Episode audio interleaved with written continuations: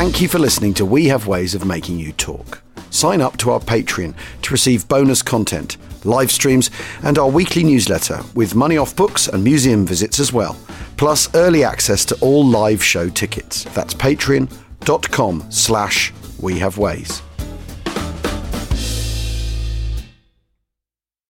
One size fits all seems like a good idea for clothes until you try them on. Same goes for healthcare. That's why United Healthcare offers flexible, budget friendly coverage for medical, vision, dental, and more. Learn more at uh1.com. Ryan Reynolds here from Mint Mobile. With the price of just about everything going up during inflation, we thought we'd bring our prices down. So to help us, we brought in a reverse auctioneer, which is apparently a thing. Mint Mobile unlimited premium wireless. Ready to get 30, 30, bit to get 30, bit to get 20, 20, 20, bit to get 20, 20, bit to get 15, 15, 15, 15 just 15 bucks a month. So, Give it a try at mintmobile.com slash switch. $45 up front for three months plus taxes and fees. Promo rate for new customers for limited time. Unlimited more than 40 gigabytes per month. Slows. Full terms at mintmobile.com. Ryan Reynolds here from Mint Mobile. With the price of just about everything going up during inflation, we thought we'd bring our prices down. So to help us, we brought in a reverse auctioneer, which is apparently a thing. Mint Mobile unlimited premium wireless. Ready to get 30, 30, bit to get 30, bit to get 20, 20, 20, bit to get 20, 20, bit to get 15, 15, 15, 15 just 15 bucks a month. So, Give it a try at mintmobile.com slash switch. $45 upfront for three months plus taxes and fees. Promo rate for new customers for limited time. Unlimited more than 40 gigabytes per month. Slows. Full terms at mintmobile.com. 10 years from today, Lisa Schneider will trade in her office job to become the leader of a pack of dogs. As the owner of her own dog rescue, that is.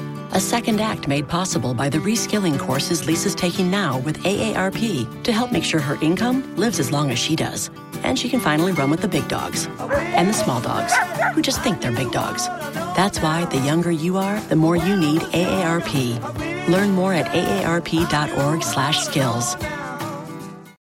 This episode is brought to you by Etsy. Sound the gifting panic alarm. You need to get an amazing gift. Wait, no, the perfect gift. Relax. Now you can use gift mode on Etsy. Gift mode on Etsy takes the stress out of gifting, so you can find the perfect item for anyone and any occasion. It's easy. Just tap or click gift mode on your Etsy app or Etsy.com. Then answer a few short questions about who you're shopping for and what they like. And gift mode instantly gives you curated gift ideas based on hundreds of personas. Now it's simple to find gifts made by independent sellers for all the people in your life. So whether you need a housewarming gift for the new homeowner or a birthday present for the pickleballer, Gift Mode has you covered. Need to find the perfect gift? Don't panic. Try Gift Mode on Etsy now.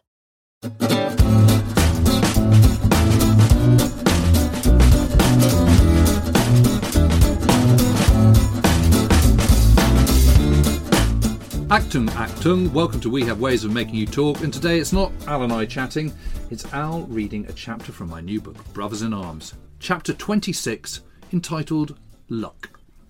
Chapter 26 The Red Badge of Courage. On Friday, the 24th of November, the regiment, though still standing, moved out of the front and headed to the town of Schinnen, some 15 miles to the west of Geilenkirchen in liberated Holland. It was a place that was familiar enough to most of them, as they had paused there en route to Pallenberg before the last battle. Now, on their return, the local inhabitants turned out to give them a warm welcome back. Stanley Christopherson, for one, was very touched by this and by the genuine distress and tears of those who had housed men who had not survived the fighting. His second in command, Major the Lord Leigh, the Baron, once again set up regimental headquarters at an inn in the town, and both he and Christopherson got comfortable rooms with a shared bathroom. The bath, the Baron confided, cost him three bars of chocolate, but he considered this a worthwhile exchange. The Colonel was not about to disagree. Christopherson had been assured his men would be given a decent rest, but, as was so often the case, it wasn't to be quite the complete rest promised. Rather, he was to take command of a 30 corps mobile force, known as Fox Force, which would include the 43rd Division Recce Regiment, one squadron of horse guards, armoured cars, and a battery of anti tank gunners, in addition to the SRY. Two troops were to be constantly at four hours' notice, one squadron at 12 hours' notice, and the remaining two at 24 hours, and all in rotation. Fox Force had little to do, however. The Germans didn't try to counterattack, and no one higher up the chain was in much of a mood to try any major new offensive just yet. The terrible grinding battles of the Scheldt estuary had finally come to an end earlier in November, and the first Allied ship reached Antwerp after a mammoth mine clearing operation on the 28th, four days after the Sherwood Rangers moved back to Schinnen. Millions of shells, more tanks, more trucks, more jeeps, more everything would have to flow into Antwerp before the final phase of the war in Europe was launched. All of which meant that, for the time being, while the Sherwood Rangers would remain on standby, they could at least afford to take things a little easier. At any rate, baths and entertainments were laid on, and the Corps commander visited and told them all how well they'd done, and assured them that as far as he was concerned, they were his most experienced armoured regiment. I suppose, remarked Stanley Christopherson, Corps commanders must say nice things about troops just out of action, but I do feel that he was sincere in what he said. Horrocks's visibility and the obvious effort he had repeatedly made with them since taking over 30 Corps was certainly appreciated. There was an investiture ceremony, too, at Brunssum, only a few miles from Schinnen, where Montgomery himself pinned a DSO onto Christopherson's chest and gave MCs to Jack Holman, John Semken, and Stuart Hills, and an MM to Sergeant Doug Nelson. Padre Skinner also attended and was a bit put out by the Field Marshal's appearance. Monty had turned up at investiture in battle dress with dirty cap and a long green pullover hanging out, he observed. Poor show. Photographs were taken, the SRY boys looking relaxed, cigarettes in hand, and still impossibly fresh faced, despite the traumatic experiences they'd endured. John Semken, despite long years of war, appeared as young looking as ever. Perhaps it was because he knew he would soon be heading home. A repatriation scheme known as Python was being introduced. Those who had served abroad for four and a half years or more with less than six months' leave were eligible. This was potentially catastrophic for Stanley Christopherson, as throughout the regiment there were more than 100 men who fitted that bill. However, there was a caveat to the scheme. Those who took it might then be eligible for reposting at some point, but to a different theatre and with a different unit. The alternative was to opt for one month's leave with the promise of a return to the same regiment. Most much to Christopherson's relief, opted for the latter option. John Semken was not among them, however. It seemed that Christopherson, Young, and Skinner had all agreed his nerves were just beginning to show signs of fraying. He had done enough. He had done more than enough. He had led his squadron from the front, shouldered gargantuan responsibilities, nurtured and guided fresh young officers, helped drive tactical innovations that had contributed to making the regiment one of the finest in the British Army, and had overseen some of the many triumphs it had experienced. He would be profoundly missed, but they needed to let him go. He knew it, too. That was my last battle, he said at Geilenkirchen. I lost my touch after that. After that, I was finished. And I was invalided home. For those remaining, December proved a time to relax and catch up on sleep and rest, but also, as always, to reflect. Padre Skinner had held a church service soon after their arrival in Schinnen, but he felt it hadn't gone well. Everyone too tired, he scribbled in his diary, too many casualties fresh in mind. For anyone, death was the great unknown, impossible to comprehend, the ultimate and terrible sacrifice. Most arrived at the front line apprehensive, not a little scared, but not believing they would be among those killed. After all, how could one think that when death was so final, so unimaginable? But exposure to the brutal realities of frontline combat soon changed everything blackened, charred corpses, mangled bodies, dead Germans repeatedly run over and flattened like dead rats on the road. It was grotesque, horrible, ugly, and brutally shocking. Everyone soon realized the same fate could befall them, that it could be their body burned to a crisp, or mangled or atomized by a shell. And so, for anyone joining the regiment, the prospect of being badly wounded or killed soon started to weigh heavily like a dull ache or a grey fog that covered the world like a shroud. Some became fatalistic, others started to lose their nerve and become increasingly jumpy or bomb happy as the statistical realities became apparent. Quite simply, statistically, no tank man had a chance of surviving unscathed.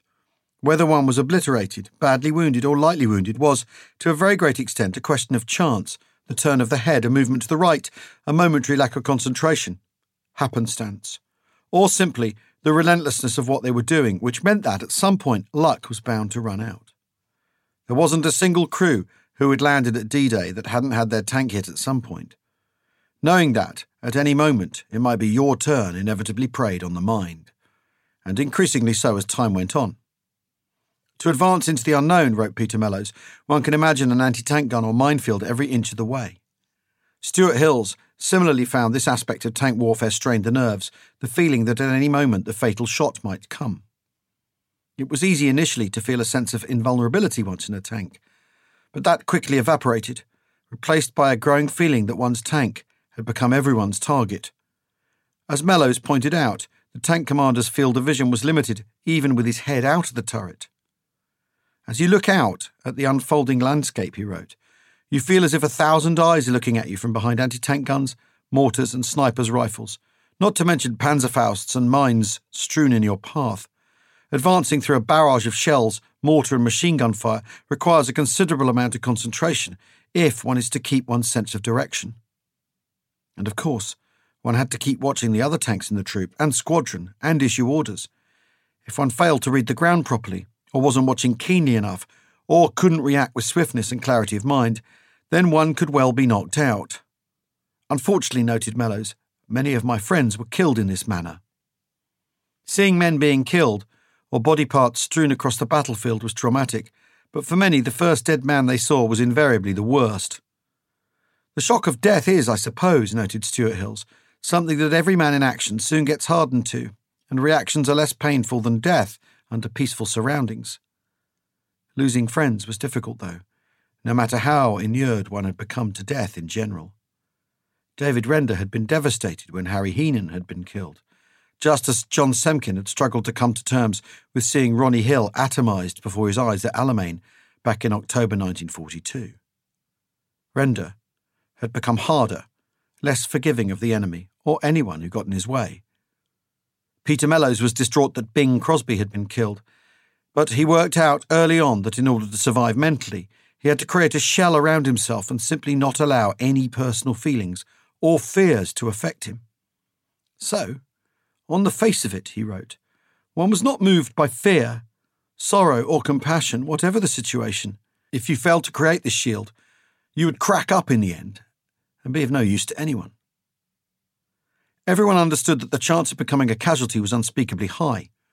The Sherman had a reputation for brewing up and incinerating its crews, and came with a number of black humour nicknames, like the Ronson after the cigarette lighter, whose slogan was lights every time, or Tommy Cookers. There was a perception that this was down to the engine and fuel, but in reality, fires were usually started by ammunition igniting inside the tank, caused in turn either by the missile that hit it or by spalling, the spattering of white hot bits of metal from the inside of the hull or turret. It was actually comparatively rare for a tank to brew up immediately.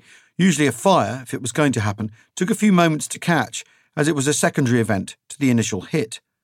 This gave crews a chance to get out, although it was obviously harder for those already injured to do so. Furthermore, whether a tank was likely to burn was also down to how much ammunition was in the hull at the time it was hit. David Alderson's tank, for example, burned and the turret blew off near Nijmegen because they'd yet to fire, and so the tank was full to bursting with ammunition. The same was true of Lieutenant Campbell's tank at La Bigne during Bluecoat. A number of different studies were made of the causes of tank casualties. One, using a sample of 575 injured tankmen, concluded there was no evidence to support the view that Shermans were more likely to brew up than, say, Churchills or Cromwells. Another, examining 333 armoured fighting vehicles, and 769 personnel showed that in cases where tanks were knocked out by armour piercing or hollow charges, such as a Panzerfaust, the chance of a major fire developing was 65% for Shermans and 73% for Fireflies, but only 36% for Cromwells. Of course, these statistics did not specify whether the tanks surveyed had been hit with a lot, a little, or some ammunition on board, and nor did they say at what stage the fires erupted. One cause of the discrepancy might have been the fact that the independent armour brigades, equipped with Shermans, were invariably in the vanguard of infantry led battles and leading the way, whereas the Cromwells tended to be in armoured divisions and were units of exploitation brought into the fray once the breakthrough had been made. There was a reason why the Sherwood Rangers had already got more battle honours than any other armoured unit, and that was because they had been in more battles. The greater the number of battles, the greater the number of casualties. Interestingly, though, despite understandable fears of being burned alive, only 25% of tank crew casualties suffered burns, and some 50% of all of them occurred outside rather than inside the tank, a statistic agreed upon by both of the reports cited above. In other words, 75% of tank crew casualties were not caused by fire. The reports also showed, as expected, that tank commanders were significantly more likely to be wounded or killed than other crew members. This, of course, was partly because they spent most of the time in combat with their heads, arms, and shoulders exposed, but it was also because during an action they spent more time than others clambering down and talking to the infantry or other tank commanders. The lap gunner was the least likely to be wounded inside the tank, while the operator and then the gunner had the most dangerous positions within the tank. It was also statistically more dangerous being in the turret than in the hull. Interestingly, the prime reason given for being outside a tank was making tea, 22% of cases, whereas escaping accounted for just 16%. This was not quite as ridiculous as it might first appear. A Pavlovian response to a pause in activity among all British soldiers was to make tea. It was something to do, an energy boost, and a culturally ingrained morale booster. Yet, as the statistics showed, it was all too easy to be caught out by sudden stonk while doing so.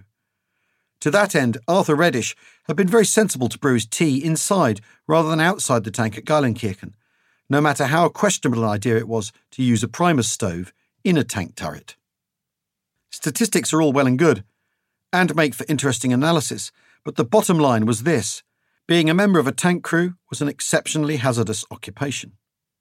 So often in the war, technological advances in weaponry developed faster than man's effective means of operating it. Lancaster bombers could drop immense amounts of ordnance with increasing accuracy as the war progressed, yet the men flying in these tin cans were no better protected by the end of the war than they were when the Lancaster was first delivered to frontline squadrons in early 1942. By August 1944, Fireflies had been issued with a new kind of shell, an APDS, armour piercing discarding sabot, which, when fired, had a velocity of over 4,000 feet per second. The dreaded German 88mm fired at around 2,900 feet per second.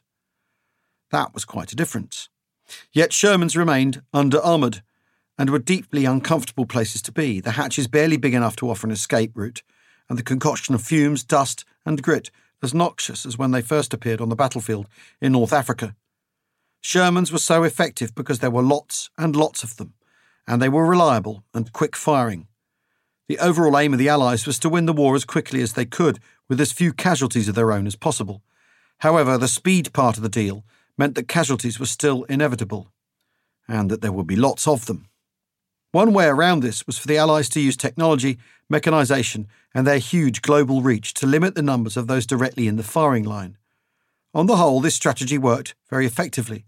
In the British Second Army, for example, 43% of all troops were service corps of varying kinds, while only 14% for infantry and 8% in armour. The rub, however, was that those in the infantry and the tanks were in for a disproportionately tough time. The chances of these men escaping unhurt were actually lower than for their equivalents in the 1914 to 18 war. Well, we're going to take a short break now, but Al will soon be back with more from chapter 26.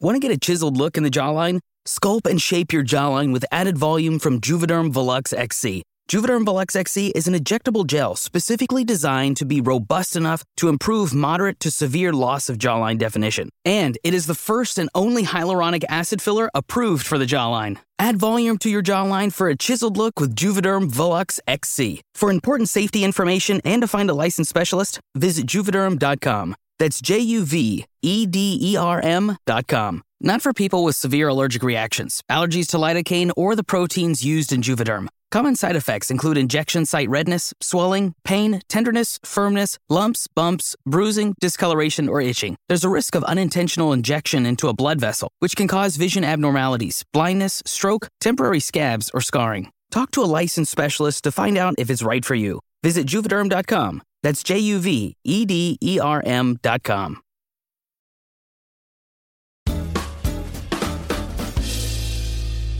Much, then, was expected of these men, and much was expected of the Sherwood Rangers, as they were time and time again flung into the battle. It was the task of Stanley Christopherson, above all, to ensure they continued to function and operate effectively, an exceptionally difficult challenge that was all the harder now that Stephen Mitchell had left the regiment. Really, such was Mitchell's experience, he should have had his own regiment to command, and Brigade continued to write to Christopherson asking him to recommend his friend for such a post. Mitchell, however, refused to let him do it. Eventually, however, the decision had been taken out of their hands. The price of Rupert Leigh and his men and tanks from the Royal Gloucester Hussars was Stephen Mitchell. Christopherson had no choice in the matter. It seems the squadron leaders did not think a great deal of the Baron. His stature, the ever red face, the quiet demeanour all made him a somewhat comical figure to them, and because of his lack of experience, he was not taken quite seriously enough. He was a joke, said John Semken flatly. This was possibly a bit harsh, and it seems Christopherson liked the Baron well enough, but they were certainly not bosom friends, let alone the soulmates, as Semken put it, that Stanley and Stephen Mitchell had been. As a consequence, suddenly, at one of the most difficult moments in the regiment's journey since D Day, Christopherson was at RHQ without any of his old mates. Nobody about Stanley had been in the regiment for any length of time, said Semken of this moment in the regiment's journey across northwest Europe. They didn't know the men. The only shoulder he could weep on was either the doctor or the padre. So Stanley lived through all this, completely isolated, coping with all these bloody infantry generals and brigadiers. He did at least have the padre and doctor, as Semken pointed out. Many times after an O group, noted Skinner, I sat up with him while he talked the day over, worrying over what had happened. If he had done this or that differently, would this man or that have not been killed or wounded? Skinner found there was little he could say. He hoped, though, that by listening as the colonel got these worries off his chest, he was helping in some small way. Christopherson did now have the companionship of a pet dog, however. The animal had been given to him by a Dutch couple with whom he'd been billeted during their stint near Nijmegen. It was only a puppy, and had been told it was a pedigree pinscher. Although it seems Christopherson was the only one to believe this, everyone else thought its heritage considerably less pure blooded. He named it Beak, and trained the dog to sit and not move until he whistled, but was less assiduous in training him not to bark. Frenchy Houghton, the new adjutant, loathed the dog. Beak also had the habit of snapping at the heels of anyone he considered an enemy, and pointedly lacked the ability to discern who was German and who wasn't. Nonetheless, Beak soon proved devotedly loyal to Christopherson and brought him considerable comfort, and no one was going to begrudge a man a rather noisy and only partially trained pet puppy when the CO had such an incredible burden on his shoulders. Outwardly, at least, Christopherson was as cheery as ever, managing to strike the very difficult balance between authority, likability, and approachability. He continued to smile and laugh, to take pleasure in the ridiculous, and to fight tooth and nail for the well being of his men. His compassionate treatment of John Semken, sending home possibly his most valued subordinate, was a case in point. And he also ensured that the men were rotated on leave, in Brussels and elsewhere. This was good news for Arthur Reddish, who was finally allowed to head to the city legitimately. He was especially pleased about this because during his last time there, when he was AWOL, he had met a Belgian girl called Claire. She was married, it had been a brief fling, and he'd not expected ever to see her again. Yet, on his return to Brussels, he looked her up and discovered her husband had been called up into the Belgian forces and was away. Those four days were the nearest I'd been to heaven, noted Reddish. Me, I couldn't have enough of that girl. He got back to the regiment to discover John Semken was on his way home, although he arrived in time to wish him farewell and to thank him. Reddish reckoned Semken had taught him a lot, and told him so. And so has Trooper Savage, Reddish added, grinning. Over the past few years, the three men had spent a lot of time together, one way or another. Semken might have been the officer and a troop and then squadron leader, but Savage had taught Reddish other, more worldly skills. Ah, replied Semken, you'd learn far more from him than from me, Red. Preparations were underway for a new offensive to take the great forest of the Reichswald and push up towards the Rhine beyond Kleve and Goch, essentially the same operation they'd been preparing for when they'd been in the Nijmegen sector. This, however, was promptly cancelled when the Germans launched their shock counterattack through the Ardennes in the early hours of the 16th of December. Operation Wacht am Rhein, Watch on the Rhine, was entirely Hitler's brainchild and was intended to drive onto Antwerp and split the Allies in two. It was no accident that it was launched through the Ardennes, the scene of the Fuhrer's greatest victory back in May 1940. Preparations were made in the utmost secret, using four armies in all and two main striking forces, the 5th and 6th Panzer Armeen. More than 400,000 troops had been amassed for the attack, along with 550 panzers, 660 SPs, and over 4,000 anti tank guns and artillery pieces. December was chosen to limit the interference from Allied tactical air forces, but as the Allies had discovered, attacking in such conditions, and it was now freezing cold and snowing, brought a host of other difficulties that would affect any fighting force. That such forces could be assembled at this late stage of the war was extraordinary, and the scale of the operation certainly caught the Allies totally off guard. No one was expecting the Germans to counterattack in such strength, not least because it made little sense militarily to do so, as the attacking force could not possibly hope to attain its objectives. Large though it was, it was not remotely big enough, and certainly not well fueled enough, to reach Antwerp, which meant it could only end in failure, as Hitler's generals were well aware. Although the attack was launched at a quiet part of the American line and initially forced them back, the US Army was not the French Army of 1940, and it was winter, not summer. Very quickly, the German plan began to unravel. At Schinnen, the Sherwood Rangers were as dumbfounded by the attack as everyone else when the news reached them two days later on the 18th of December. It was rumoured the whole of 30 Corps would be shifted south to help, and Frenchy Houghton, the adjutant, who had been in Paris, hurried back, convinced he would reach Schinnen only to find the regiment already packed and en route for the Ardennes. The regiment was not called upon, however, and even better, the planned operations into the Reichswald were cancelled. So, the Sherwood Rangers would not be imminently leaving Schinnen after all. Even Padre Skinner had allowed himself some leave in Brussels, heading off on the 5th of December in the RHQ Jeep with Frenchy Houghton and Dick Holman. There they had decent dinners, went to an Ensa show, and had a few drinks, although Skinner was feeling increasingly lousy.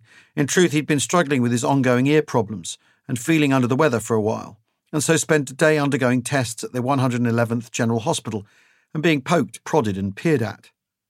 The medics didn't find anything sinister, though. Too much cold and wet, tiredness, he noted, and overmuch noise of gunfire. They were due to head back on the 8th. Four days was the limit for every man. But when the time came, there was no sign of Frenchy.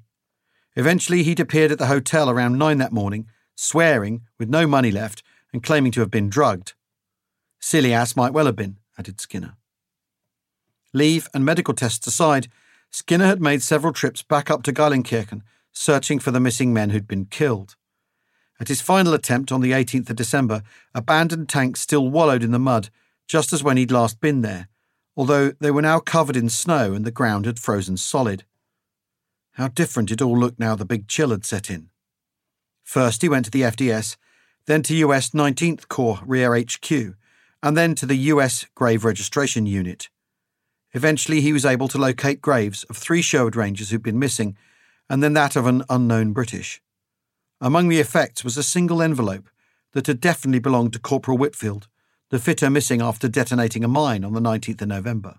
Confirmed small part shattered body, scribbled Skinner in his diary. Seemingly something I had missed on the minefield but collected by Americans after show over, the minefield cleared. The Padre was much relieved. He really did hate to leave a single soul unaccounted for. Back in England, Peter Selerie was making good progress, now in his third hospital, Park Prewett, near Basingstoke in Hampshire, a former asylum converted for military use. His recovery, however, would be slow and often painful, and had already involved numerous operations, mostly to take grafts of skin from his good leg to be grafted onto his right leg and arm. Despite these ordeals, and spending much of his first month or so in various plaster casts, he was aware he was more fortunate than some of his fellows in the hospital. There was Chips, a gunner captain who'd been blown up in his jeep and broken his spinal cord. He would never walk again. There was also a Polish officer who had lost an arm and a leg. Selerie wouldn't ever be able to write with his right hand again, but he vowed to teach himself to write with his left, and if his movement ended up being a little impaired, well, he had to remind himself it could have been worse. Certainly, his life was no longer in danger, which was more than could be said for the men of the Sherwood Rangers still out in Schinnen, they had still not been called upon to help stem the flow of the German offensive in the Ardennes, largely because the low cloud had started to disperse on the 23rd of December, allowing Allied air forces to resume their hammering of enemy forces on the ground, and because the Americans, after the initial shock, were doing extremely well on their own, so that although some ground had been given initially, key nodal points had been held. By Christmas Eve, the German attack had effectively been halted, short of the River Meuse, and was already something of a busted flush. So, while American troops in the Ardennes were freezing in their foxholes, the Sherwood Rangers were able to enjoy some small Christmas comforts. There was a Christmas present of sorts for Stuart Hills. A letter arrived for him and his brother Peter from his father, written back in May 1942 in pencil on rice paper. What kind of journey it had been on since being written, and how it finally found him were mysteries he was unable to fathom. But at the time of writing, at least, his parents had been alive, and as well as could be expected, considering they were prisoners of the Japanese. Hope you are both well and happy, his father had written. Our house shelled and destroyed by fire with contents. I am interned in large prison camp since December 25th, suffering rather badly from gout, otherwise well, but very much thinner. He had been separated from their mother, but he believed she was nursing. He signed off, Much love to you both, and best of luck, Daddy. Hills was shocked to receive it, and unsure what to make of it. He had thought of his parents often, but while he was glad to have the letter and happy it had finally found him, he still had no idea what had become of them since it had been written. He could do nothing other than hope and pray for the best. Padre Skinner held a number of services on Christmas Eve, which proved far better attended than those of Christmas Day itself. Even so, Stanley Christopherson joined 21 others from the regiment for Christmas communion at 9am.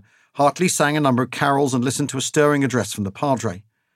Each squadron then held its own Christmas lunch with the officers waiting on the men, although A Squadron and the LAD joined RHQ, which made life a little simpler. They ate fresh pork, tinned turkey, vegetables, and plum pudding, and each man was given a bottle of beer. Christopherson visited each of the squadrons in turn and wished the men a happy Christmas. By the time he reached C Squadron, he discovered Arthur Reddish's old crewmate, Sam Kerman, had somehow drunk six bottles of beer and stumbled towards him, clearly half cut. During static periods, recalled Christopherson, he always caused trouble and was a grouser of great magnitude. But Kerman was also a brilliant wireless operator, and the Sherwood Rangers had always willingly tolerated awkward sods if they were able to make up for their oddities on the battlefield. After the Christmas lunch, the regiment laid on a party for the children of Schinnen, who, after all, had not had much to cheer about during the past few years. A large Christmas tree was put up at the centre of the village. Neville Fern dressed up as Father Christmas and George Cully, A Squadron's Essex Yeomanry Forward Observation Officer, as a clown, and together they rode down the main street on a sleigh, towed by one of Recce Troop's Stuart tanks following behind with the children laughing and trying to clamber onto the sleigh. It was a typical Christmas, Stanley remembered, as the ground was white with frost and snow. Every man had been asked to save up their sweet and chocolate rations so that each child might have a gift, handed out by two of the men from the tree. Cully then performed some acrobatics, at which he was impressively skilled. It wasn't just the children who enjoyed his show by the Christmas tree. Finally, the officers had their own Christmas dinner. For the first time since leaving England back in June, the whole band of officers in the regiment sat down together as one. There was food, there was wine, and there was even a small gift for each of them Christopherson's a packet of army biscuits. It was not much, perhaps, but it was the thought that counted. So ended my sixth and last wartime Christmas, he wrote. I had spent two in England, two in the desert, one in Palestine, and one in Holland. Well, thank you so much for listening, and I'm sure you'll agree that Al read that absolutely beautifully. See you soon. Bye for now.